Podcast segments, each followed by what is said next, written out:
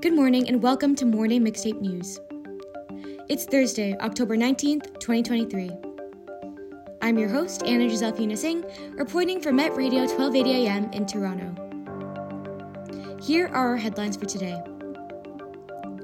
Hospitalizations for COVID 19 in Canada are the highest they've been since last winter. Greta Thunberg has been charged after demonstrating outside a fossil fuel conference.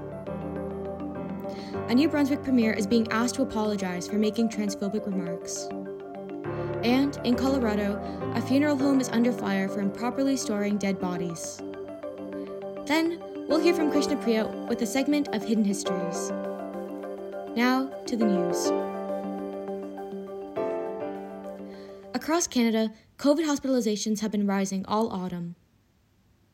A new study by the Public Health Agency of Canada shows a significant rise in COVID 19 cases in the past month. They say just over 10,000 cases were reported in the first week of October. CTV reports that just over 3,000 hospital beds nationwide are currently in use for COVID cases. Those rates have not been that high since last winter. CTV says that since reporting to public health is inconsistent, the numbers may not show the whole story. They also say that testing has become a less common practice, which can also skew the data. The data does show that less of those hospitalizations for COVID occupy ICU beds, which could mean less people are becoming severely ill from COVID. An expert in emergency medicine at UBC told the press that while infection rates aren't as high as 2020 or 2021, they can still be an issue for, quote, an already strained healthcare system. As infections rise, new COVID boosters are also becoming available to Canadians in the coming weeks. CP24 reports that Ontario priority groups will be given first access to this fall's COVID vaccination campaign. This includes seniors, pregnant people, kids between 4 and 6, and Indigenous community members. They say, along with fixed vaccination locations, mobile clinics will also offer COVID and flu shots to those in shelters and retirement communities. 700 pharmacies will also have vaccinations on hand for high risk populations before they become available to all Ontarians. CP24 says that all Toronto residents will be eligible to get an updated COVID shot on October 31st. They say that just under 10,000 appointments will be made available this fall for those who want an updated vaccine. All shots are free for Ontario residents. In London, climate activist Greta Thunberg has been charged with public order offense following her arrest at a protest. The CBC says that Thunberg was arrested for demonstrating outside a conference for an oil and gas company. She was one of the 26 people charged after gathering outside the forum. London police told press protesters tried to block access to the hotel that hosted the conference. In videos from the demonstration, protesters can be heard shouting, quote, oily money out, unquote. The CBC says the chief executives of Shell and other large oil companies are featured speakers at the London conference. According to the CBC, Thunberg was held at a police station until she was released on bail that evening. The Evening Standard says that this is the second time Thunberg has been arrested, although she has been removed from a scene by police three times. All three police encounters happened at protests for climate justice. New Brunswick's premier is facing calls to apologize from both opposition parties after making transphobic remarks to reporters. According to Global News, Premier Blaine Higgs told the press that educators are teaching children to, quote, lie to their parents, unquote. Higgs' statement was in reference to the anti trans 1 Million March for Children nationwide protests in late September. Global News says Higgs participated in the protest on September 20th outside New Brunswick's legislative building. They say he spoke with protesters on removing 2S LGBTQ plus inclusive content from the classroom curriculum. New Brunswick's Liberal leader denounced the Premier's actions on, to the press this Wednesday. Susan Holt called for Higgs to apologize, saying, quote, You are creating mistrust between parents and teachers, and you are undermining the education system, unquote.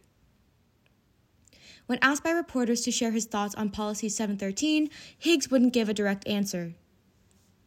Policy 713 in New Brunswick makes it mandatory to respect students' chosen name and pronouns in schools. Global News says that Higgs adapted Policy 713 this June to require parental consent if children wish to use a name or pronoun that is inconsistent with their assigned gender.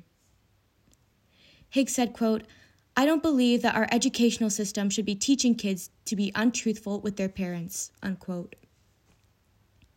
Both the Liberal and Green parties are asking Higgs to apologize to teachers. Experts and queer community groups in New Brunswick are speaking up on the issue. They say it violates youth's charter rights along with the Human Rights Act. In Colorado, almost 200 decaying corpses have been taken out of a funeral home. According to CTV, the bodies weren't stored properly and discovered around two weeks ago. Authorities say they checked out the scene after receiving a call about a quote, abhorrent smell, unquote. The Return to Nature funeral home is just outside of Denver. CTV says their registration expired over a year ago. The number of bodies found keeps changing as the investigation continues. Local families are being notified as the bodies are identified. CTV says that a team from the FBI has also been deployed to help gather up the remains. The team is usually sent to scenes of mass casualty like plane crashes. Well, that's all for the news. Here's Krishnapriya with Hidden Histories. Good morning. I'm Krishna Prasad, and welcome to this week's Hidden History segment, where I talk about the little known stories behind our everyday world.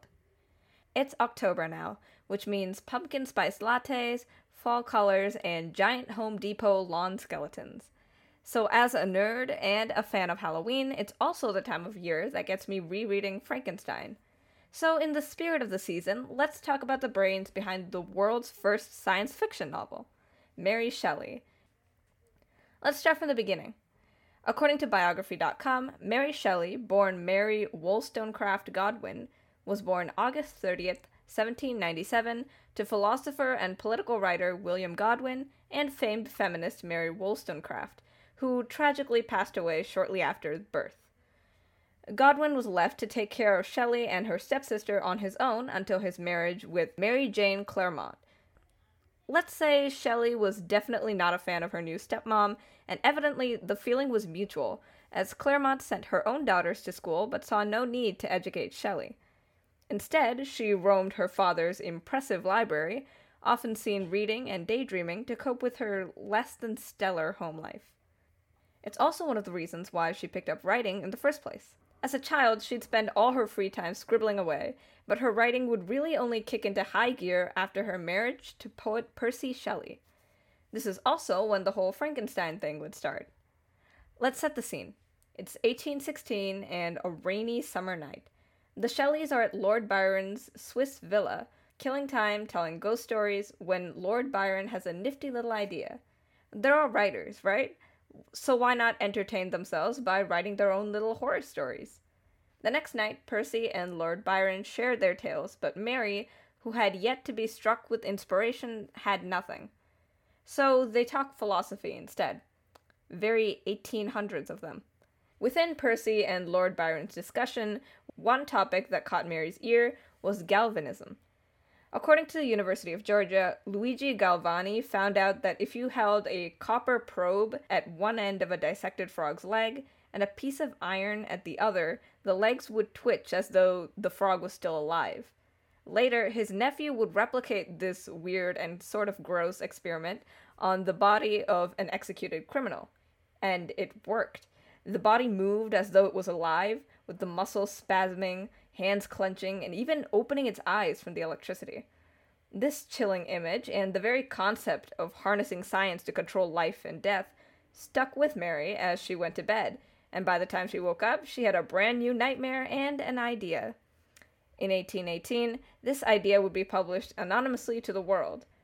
Now, over 200 years later, Frankenstein remains a cultural icon and a story to remember its legacy living on in countless adaptations across just about any medium you can think of. Mary Shelley went on to write for much longer, her collection including, but not limited to, six more novels, a novella, mythological drama, stories and articles, biographies, and even a collection of travel books. That's all for this week's Hidden Histories. I'm your host, Krishna Prasad, reporting for Met Radio, 1280 AM, Toronto and thanks for listening. That's all we have for you today. Be sure to tune in next time for more Morning Mixtape News. I'm Anna Giselle Funes-Eng, reporting for Met Radio 1280 AM in Toronto.